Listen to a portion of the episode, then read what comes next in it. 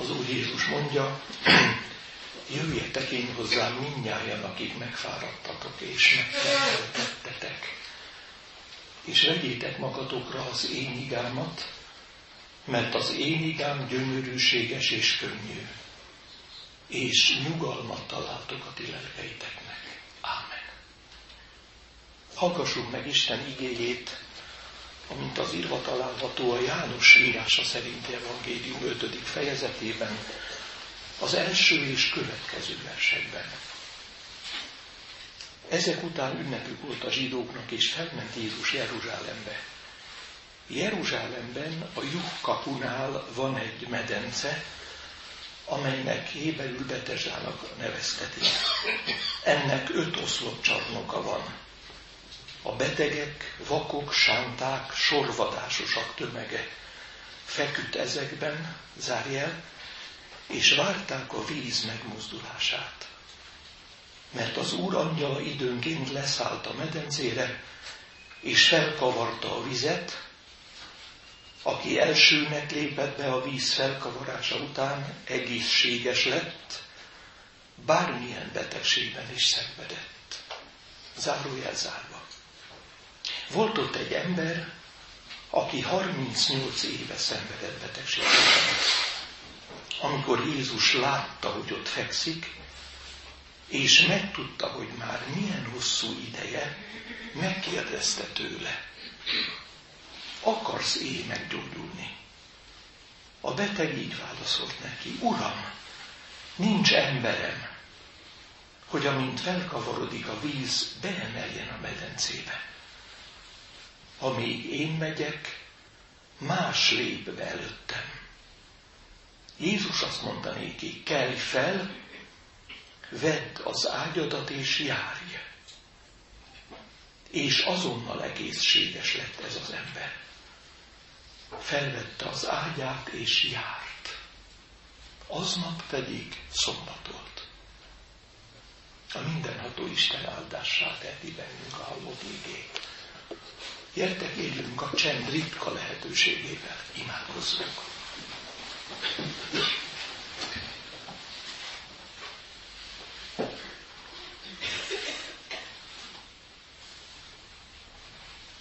Édesatyánk, szeretnénk mindent feltárni előtted ebben a csendben, ami az elmúlt napokban felemelt, ami az elmúlt napokban bántott,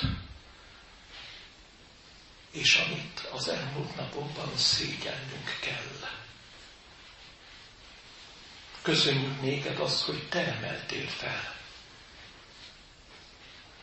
és te emeltél át olyan akadályokon, amelyek eltűntek a szemeink elől. Szeretnénk megvallani azt is, ami bánt bennünket.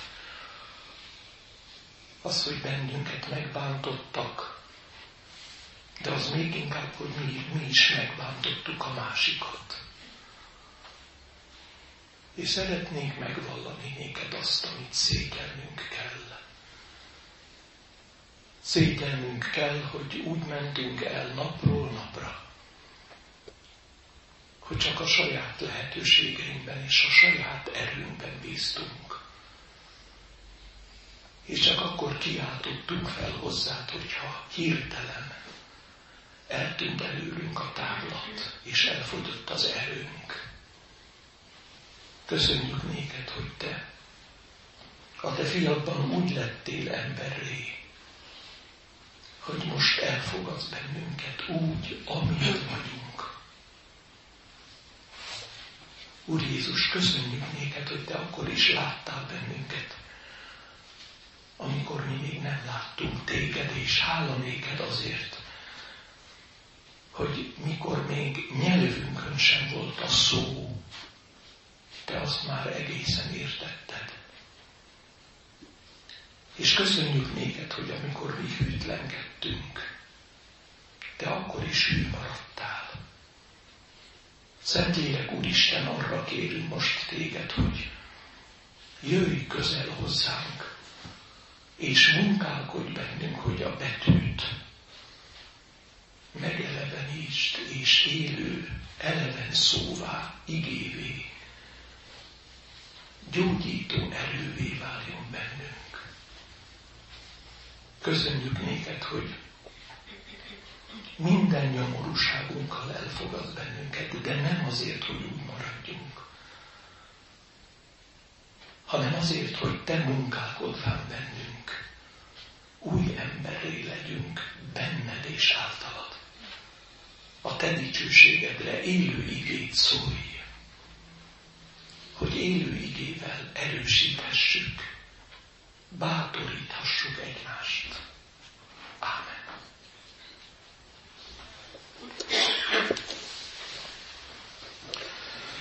Az ige hallás, hallására készülve énekeljük el a 295. dicséretünk első-második versét. A 295. dicséretünk első verse Jézusom ti árva lelkem megváltottak véleddel.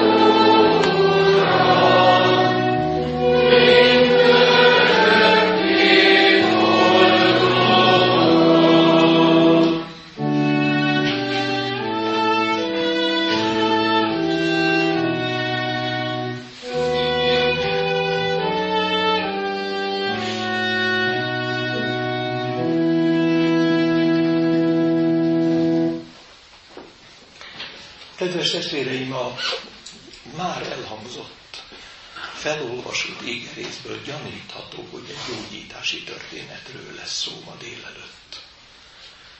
És hogy ezt a gyógyítási történetet hallottuk, joggal felvetődhet bennünk a kérdés, hogy ebben a mai korban, amikor a bizonyítékokon alapuló orvoslás korát éljük, és akár az elektronika, akár pedig a képalkotó technika megteremtette az úgynevezett technomedicinát, akkor van-e még valamilyen üzenet ezeknek a gyógyítási történeteknek? És ezen kérdésekkel szemben én mégis bátorkodom egy tételt megfogalmazni. Ez így hangzik, hogy Jézus ma is gyógyít. A kérdés izgalmas, de hogyan? És erre a kérdésre keressük a választ. Újra átgondolva ezt a felolvasott történetet, illetve annak egy kiemelt részét újra, tehát a János evangélium a ötödik fejezetéből, a harmadik és következő versekből olvasom az ígét. betegek, vakok, sánták, sorvadásosak tömege feküdt ezekben. Zárjel, és várták a víz megmozdulását. Mert az úrangyala időnként leszállt a medencére, és felkavarta a vizet, aki elsőnek lépett bele a víz felkavarása után, egészséges lett. Bármilyen betegségben is szenvedett. Zárójel zárva. Volt ott egy ember, aki 38 éve szenvedett betegségben. Amikor látta Jézust, hogy ott fekszik, és Jézus, hogy ott fekszik, és megtudta, hogy már milyen hosszú ideje, megkérdezte tőle, akarsz én meggyógyulni? A beteg így válaszolt neki, Uram, nincs emberem, hogy amint felkavarodik a víz, beemeljen a medencébe. Amíg én megyek, más lép be előttem. Jézus ezt mondta neki, kelj fel, vedd az ágyatat és járj. És azonnal egészséges lett ez az ember. Felvette az ágyát, és járt.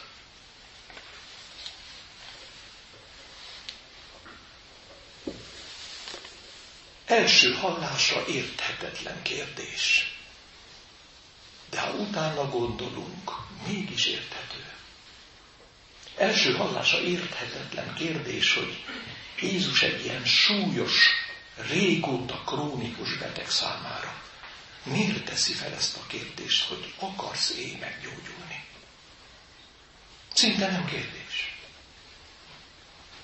Ugyanakkor mégis érthető. Azért érthető, mert nem mindenki akar meggyógyulni. Sőt, nagyon sokan vannak, akik nem akarnak meggyógyulni.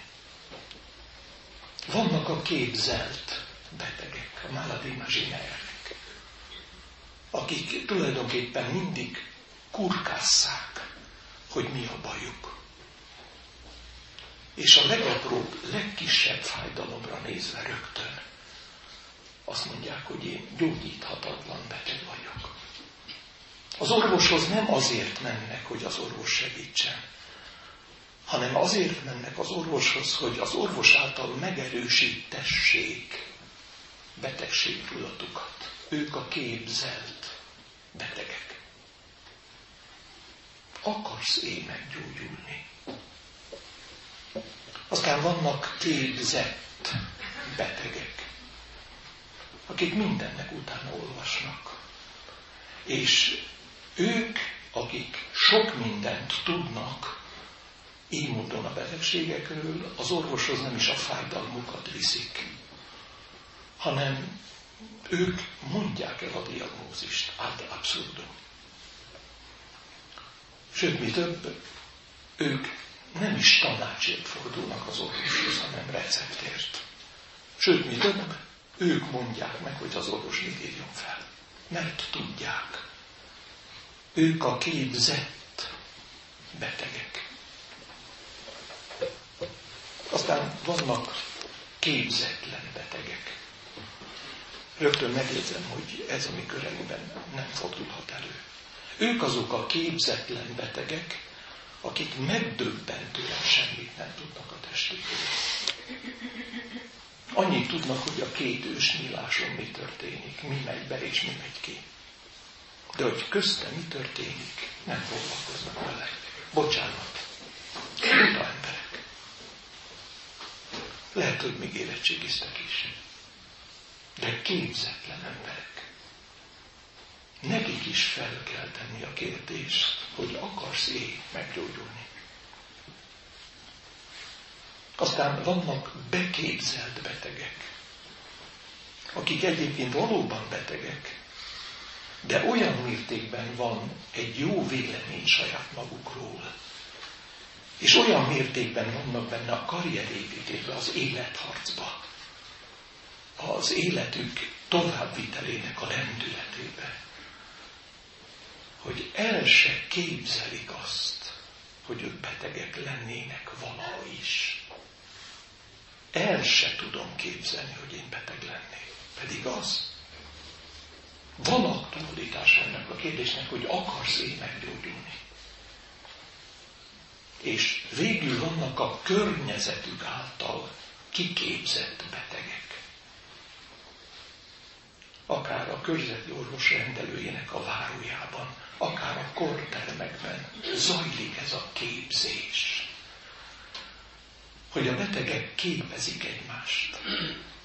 És általában nyilván mindenki elmeséli a saját kór történetét, amiben annyi előny azért van, hogy együttérző empátiás kapcsolatba kerülnek a betegek egymással. De ennek sokkal több a hátránya, mint az előnye, mert mindenkiben megerősödik, hogy beteg. Sőt, egészen odáig, hogy szinte gyógyíthatatlan beteg. A tartósan krónikus beteg ember nagyon sokszor már nem is hiszi el azt, hogy ő valaha is meggyógyulhat.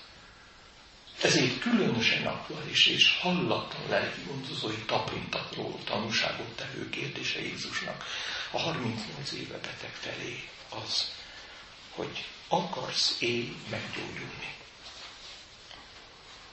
És egy pillanatra magunk elé képzeljük ennek a Betesda Davi környezetnek az öt tornácát, amelyben nyüzsögtek a betegek, ahol nem tudjuk, de valószínű, hogy folyt ez a sajátos képzés. És közben mélyült az emberekben a reménytelenség. Ha arra gondolunk, hogy a környezetünkben mennyi beteg van, ha néhol több hónapig vagy évig érvényes várólistákra gondolunk, hogy valaki csak egy vagy másfél év múlva juthat műtőasztalra. És a reménytelenség, hogy én soha nem jutok sorra. Egy mai történet. A betesdatai történet. Ez a mi történetünk. Néhol már belőlünk is kiszakad, nem mindig indokoltam, hogy nincs emberem. Közben lehet, hogy már két éve nem beszél a testvérével. Sőt, lehet, hogy nem is engedi be a beteg látogatót. Mert ezt a hitét fenn akarja tartani, hogy nincs emberem. Ez egy mai történet. Mai történet. Nagyon sok mindent lehetne mondani arról, milyen fantasztikus üzenete van az új testamentum gyógyítási történeteinek. Csak villanásszerűen. Az ember, ha beteg, testestől, lelkestől beteg. Ha valaki testileg, szomatikusan beteg, az előbb-utóbb lelki beteg is válik, mert reménytelen és szorongóvá válik haláltól, jövőtől, élettől, feladatoktól, testestől, lelkestől beteg. És ha valaki lelkileg beteg, szorong, depressziós, kényszeres, az előbb-utóbb testileg is betegé válik. Mert a lelki fájdalom átfiltrál a vegetatív idegrendszer finom, láthatatlan csatornáin keresztül. A szomatikus részben is testestől, lelkestől lesz beteg az ember. Egy nagyon fontos megjegyzés még. Az Új Testamentum gyógyítási történetei egy ponton nem alkalmazhatók. Ezekben a történetekben másodpercek töredékén belül lezajló gyógyulásokról van szó. Ezek akkor valóban így történtek. Ez az Úr Jézus, mint ember és mint Isten, csodálatos titkával magyarázható, illetve nem magyarázható, de nagyon szeretném hangsúlyozni, bár Istennél minden lehetséges. De ezt, hogy egyik percről a másikra csodálatosan meggyógyul, vigyázzunk. A betegség történeteink azok hosszú történetek általában. És ha bennünk csoda történik, úgymond, az sem látható, és az sem követhető. Van, hogy az orvos sem tudja megérteni, azért, mert Istennél van lehetőség arra, hogy az általunk ismert természeti törvények felfüggesztődjenek egy adott pillanatban. Vagy az orvos később meg tudja magyarázni tudásának szintjén, hogy mi történt. De lényegileg is elérte. Ezek a pillanatok, gyógyító pillanatok, ilyenkor átfordul a beteg állapota a reménytelenségből a reménység irányába, de akkor még egy igen hosszú idő szükségeltetik ahhoz, hogy valaki valóban meggyógyuljon. Azért mondom ezt, mert ezt nem szabad automatikusan alkalmazni. És még egy megjegyzés. Az, hogy ahogy az Új Testamentumban minden gyógyítási történet más. Ez azért nagyon fontos, mert azóta sincs két egyforma gyógyítási történet, és nincs két egyforma betegség. Ugyanaz a diagnózis. Tíz embernél tizenkétféle forgatókönyv szerint zajlik le. Ezekkel nagyon tisztában kell lennünk, és nagyon reálisan kell látnunk. Annak érdekében, hogy Jézus csodája még inkább felragyogjon a számunkra. És még egyszer mondom, érthető ugye, hogy a tudomány haladt, mert a tudomány fantasztikus dolgokra képes immár. De az ember maradt. A 38 éve beteg ember, aki azon sír, hogy nincs embere, valahol itt él közöttünk. Néhol én önmagamban felismerem. A tartósan beteg embert, aki már elveszítette a hitét azt illetően, hogy bárki segíthet rajta. Ez egy abszolút mai történet. Még inkább izgalmas a kérdés, hogy de, hogyan. Négy pontban. Szeretném előre bocsátani, hogy ez a négy pont nem egy merev szcenárió, nem egy merev forgatókönyv mert merev forgatókönyvek nincsenek. Ami azt jelenti, hogy elérhető jó esetben ez a négy pont. De már ne tessék önne bátorságot, vagy aki úgy próbál ezeket végig gondol, hogy mindegyiket egy kicsit már törli, amikor megtörtént. Mert Isten szemlélek által ez mindig egyénileg történik. Isten nem futószalagon gyógyít. Isten nagyon individuálisan gyógyít. És ő tudja, hogy miért. Ő tudja, hogy mikor. És ő tudja, hogy mennyi időre van szükség ahhoz, hogy valóban gyógyuljon az ember. Nos, első lépés. A teljes reménytelenségtől egy bátorító pillantás felfedezéséig. Ez az első lépés. Ez az ember egy embertelen helyzetben van, és az embertelen helyzet miatti fájdalom ő teljesen reménytelenné teszi. És figyeljük meg ebben a történetben, hogy ebben a reménytelen helyzetben lévő emberrel ez hogyan lép oda Jézus, aki egy szemkontaktust teremt ezzel a beteg emberrel. És ez a szemkontaktus válik egy átfiltráló kontaktussá, Jézus békességé, amely átmegy ebbe az emberbe, aki egyébként az első pillanatokban nem is néz Jézusra, csak önmagába néz. De Jézus gyógyító tekintete felhívja a figyelmet magára Jézusra. Cefirelli kiváló, ragyogó János evangéliuma című könyvében fantasztikusan van ez a jelenet megkonstruálva. Ez tulajdonképpen itt, ebben az első pillanatban a teljes reménytelenségtől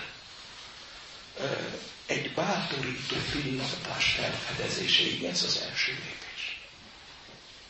Rögtön tisztázni szeretném, hogy Ma mi nem találkozhatunk színről színre és szemtől szembe Jézussal. Tehát itt a mi esetünkben ez nem egy ilyen Jézus és közöttünk zajló szemkontaktus filtráció keresztül történik. Egyszer a beteg embert érinti valami. És hozzáteszem, hogy valaki érinti a beteg embert, egy íge érint. Egyetlen íge.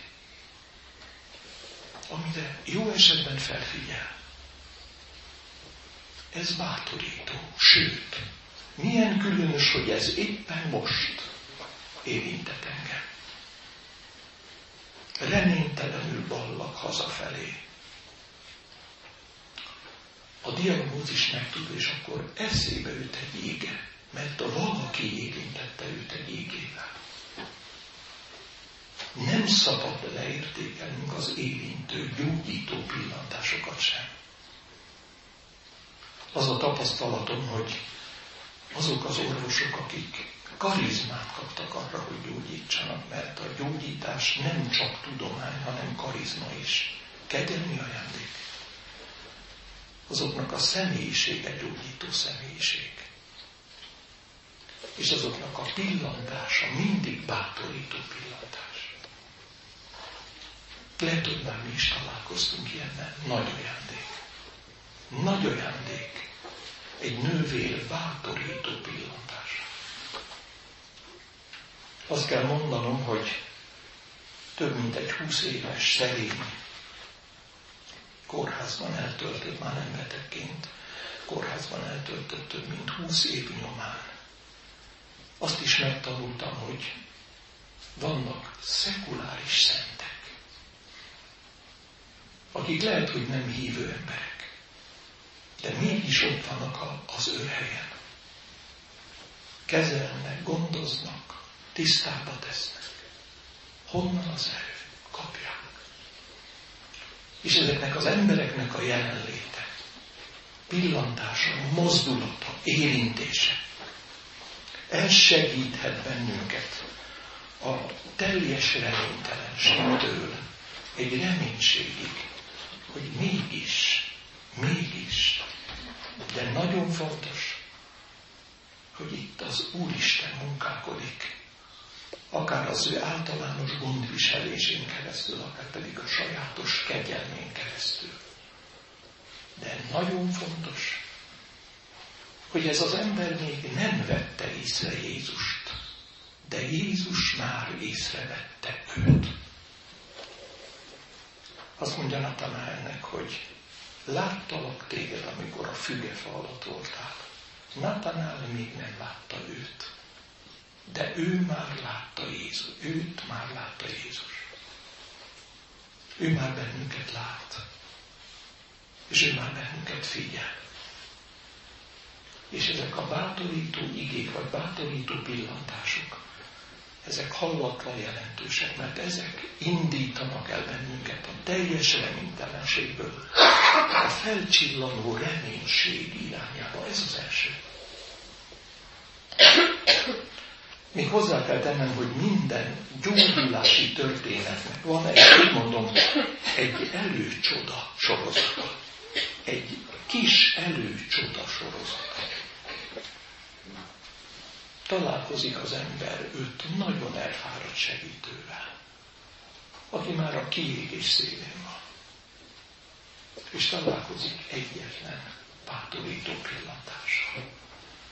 És ha visszagondolunk a betegségeim történetére, akkor itt nem egy csoda történt, hanem váratlanul, úgy, hogy nem készítettem elő, úgy, hogy nem akartam, de valaki elkezdett munkálkodni érte. Második lépés. A személytelen csodavárástól a Krisztussal való személyes találkozásig.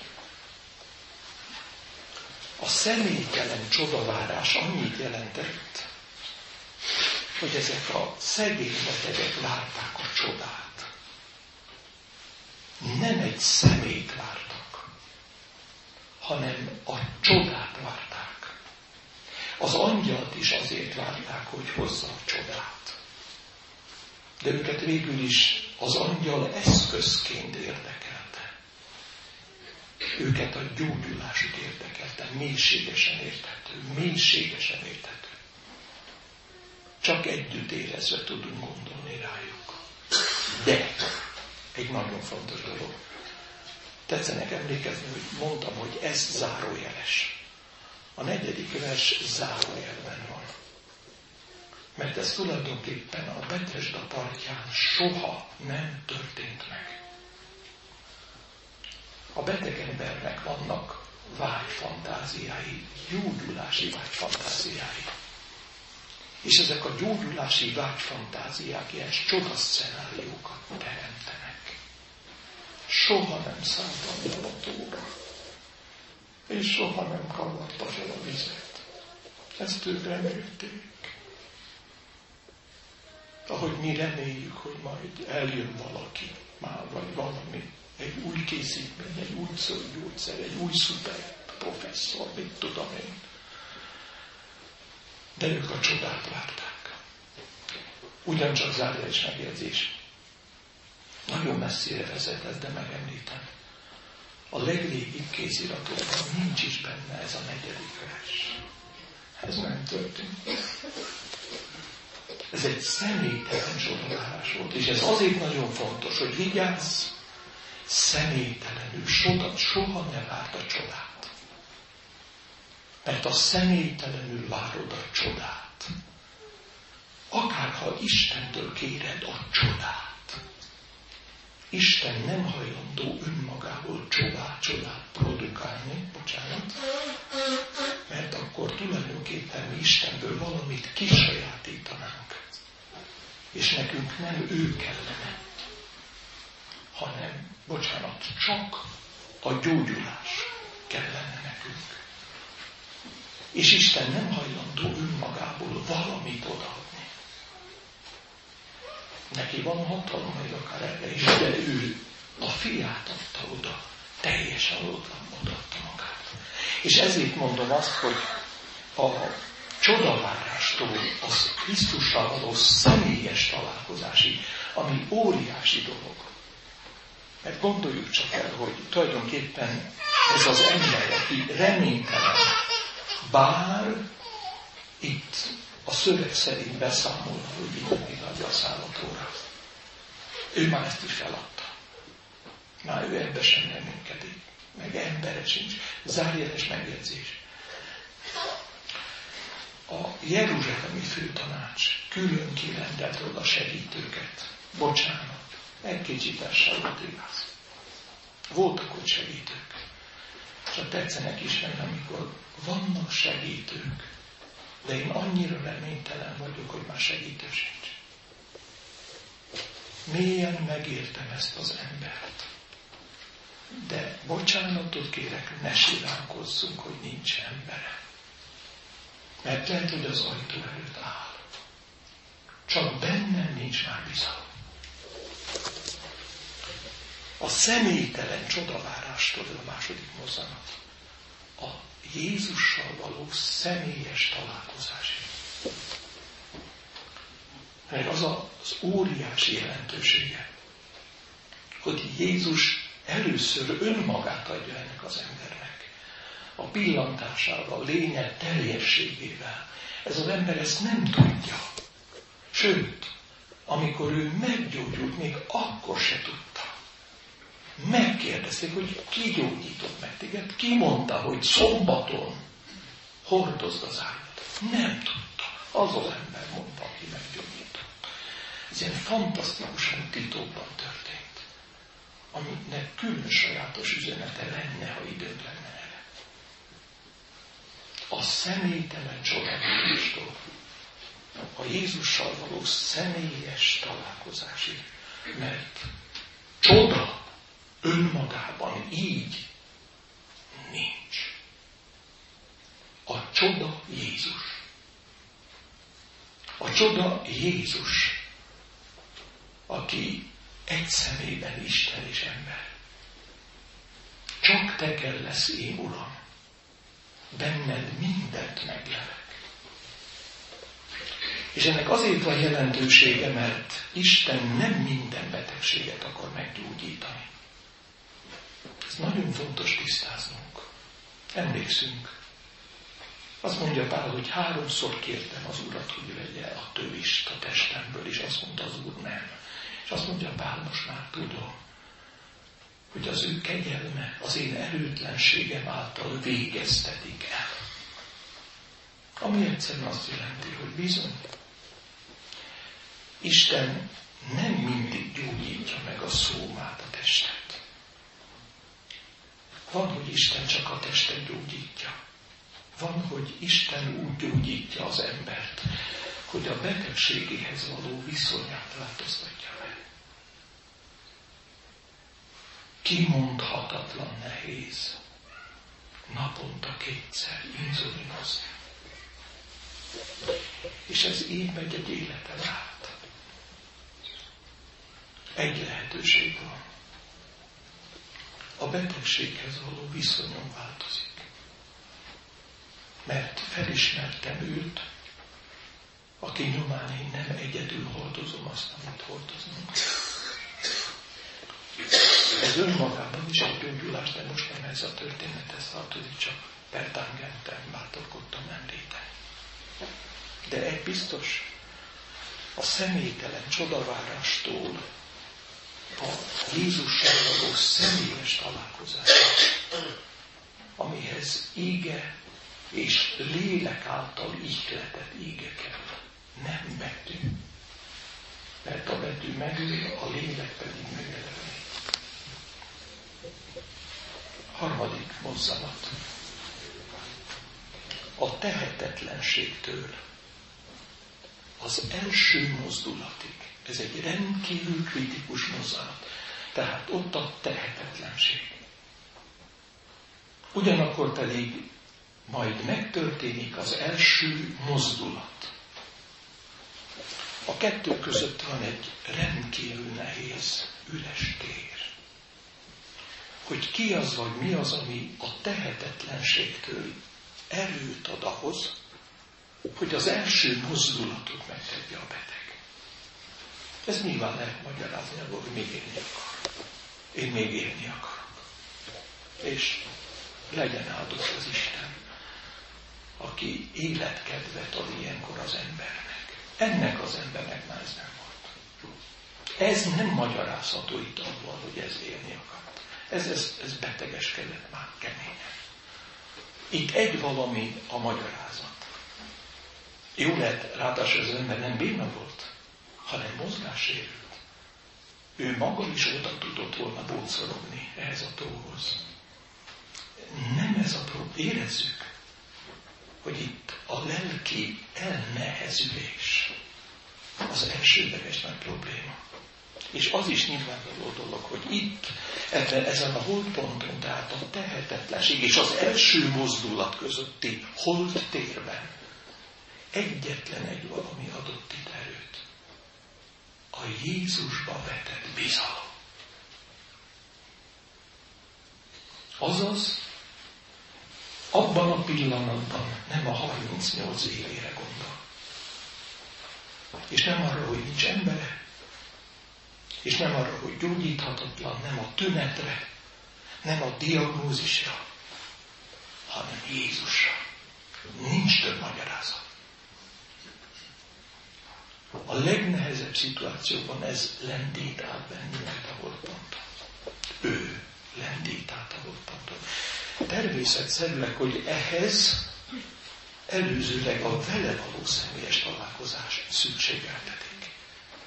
Hogy létrejöjjön a bizalmi kapcsolat, hogy tudnélik az ő békessége, az ő sugárzó békessége bennem bizalmat aktiválja. És ez segít át a holtant. Bátorkodtam említeni, hogy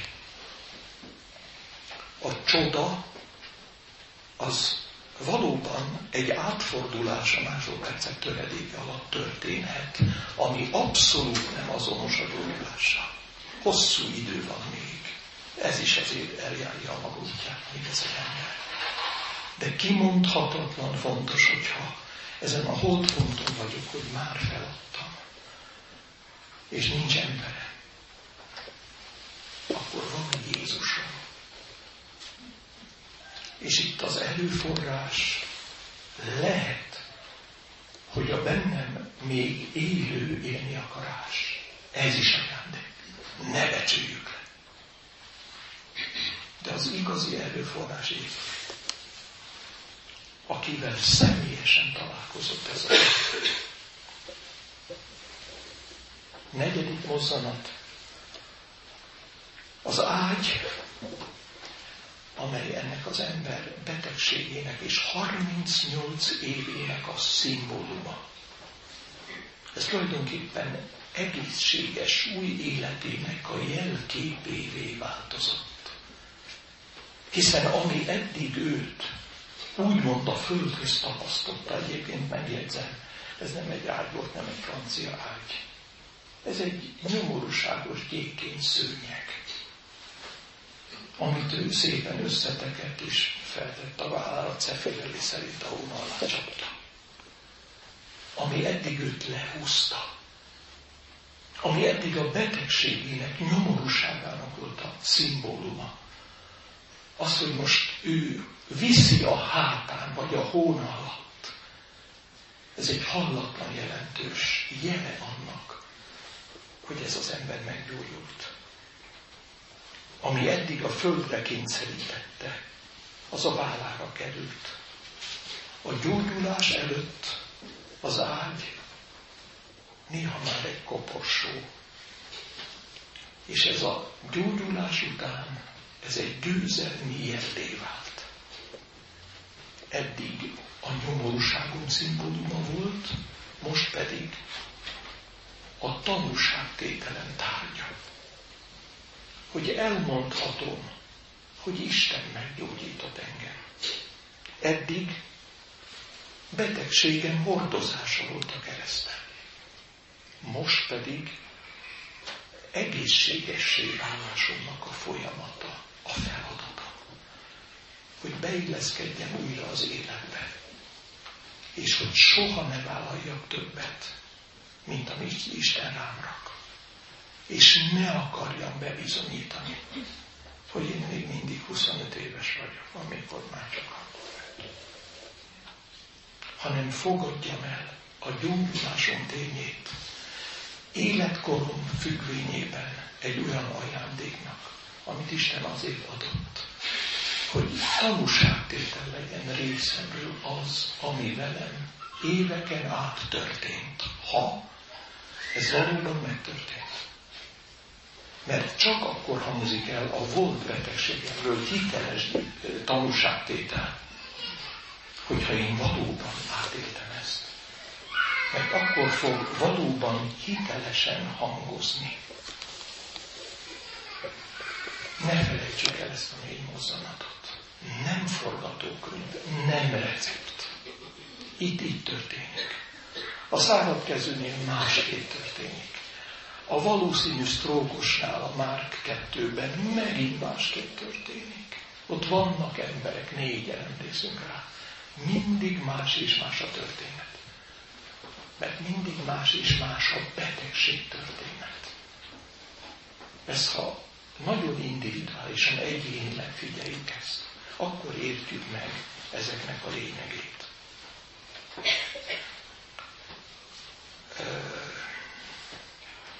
Szeretnék három rövid versrészletet idézni. Az egyik Aditól, az ágyam hívogat. Ó ágyam, ó ágyam, koporsóm, koporsóm, behívsz már, behívsz már, lelegszem. Átértük én már, hogy az ágyunk hívogatott. Nagy elesettségünkben szinte már szinonimájává vált a koporsónak elnézést. Addig élte át. A másik idézet. reményiktől. A Betesda partján, nagyon rövid idézet. 38 esztendei volt beteg. 38 év. Ó, idő rengeteg. Ó, csigalassan kúszó nappalok, ó, vége várhatatlan éjjelek. És újra élet, ragyogtak irgalmatlanul a csillagok a Betesda felett. De másnap Jézus arra ment.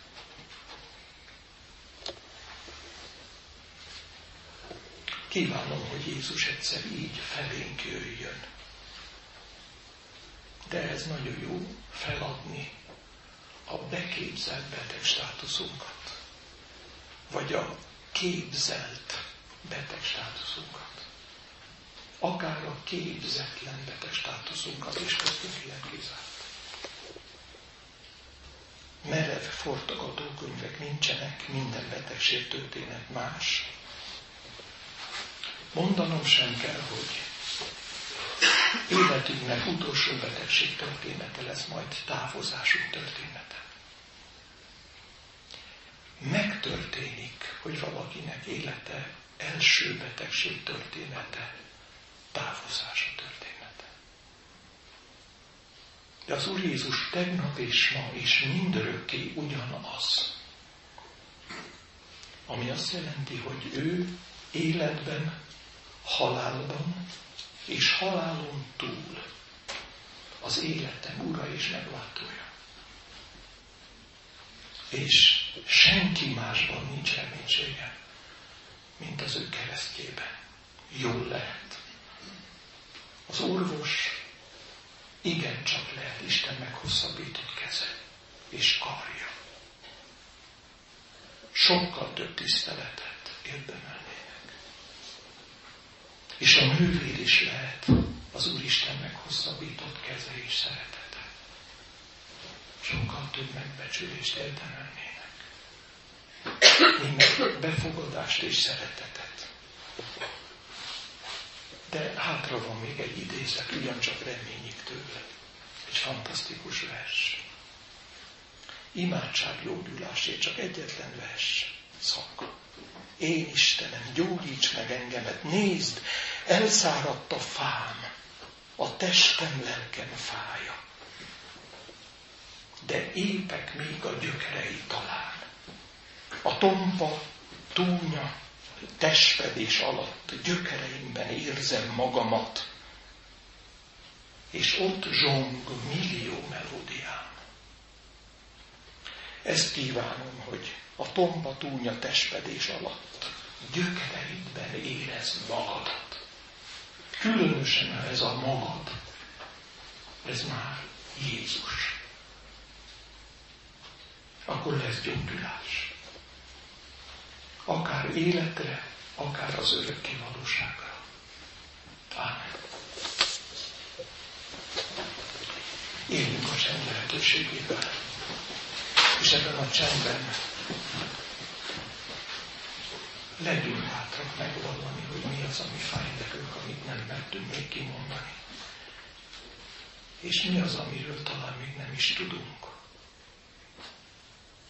És mi az, amivel szembesülnünk kellene, hogy Jézus behívjuk.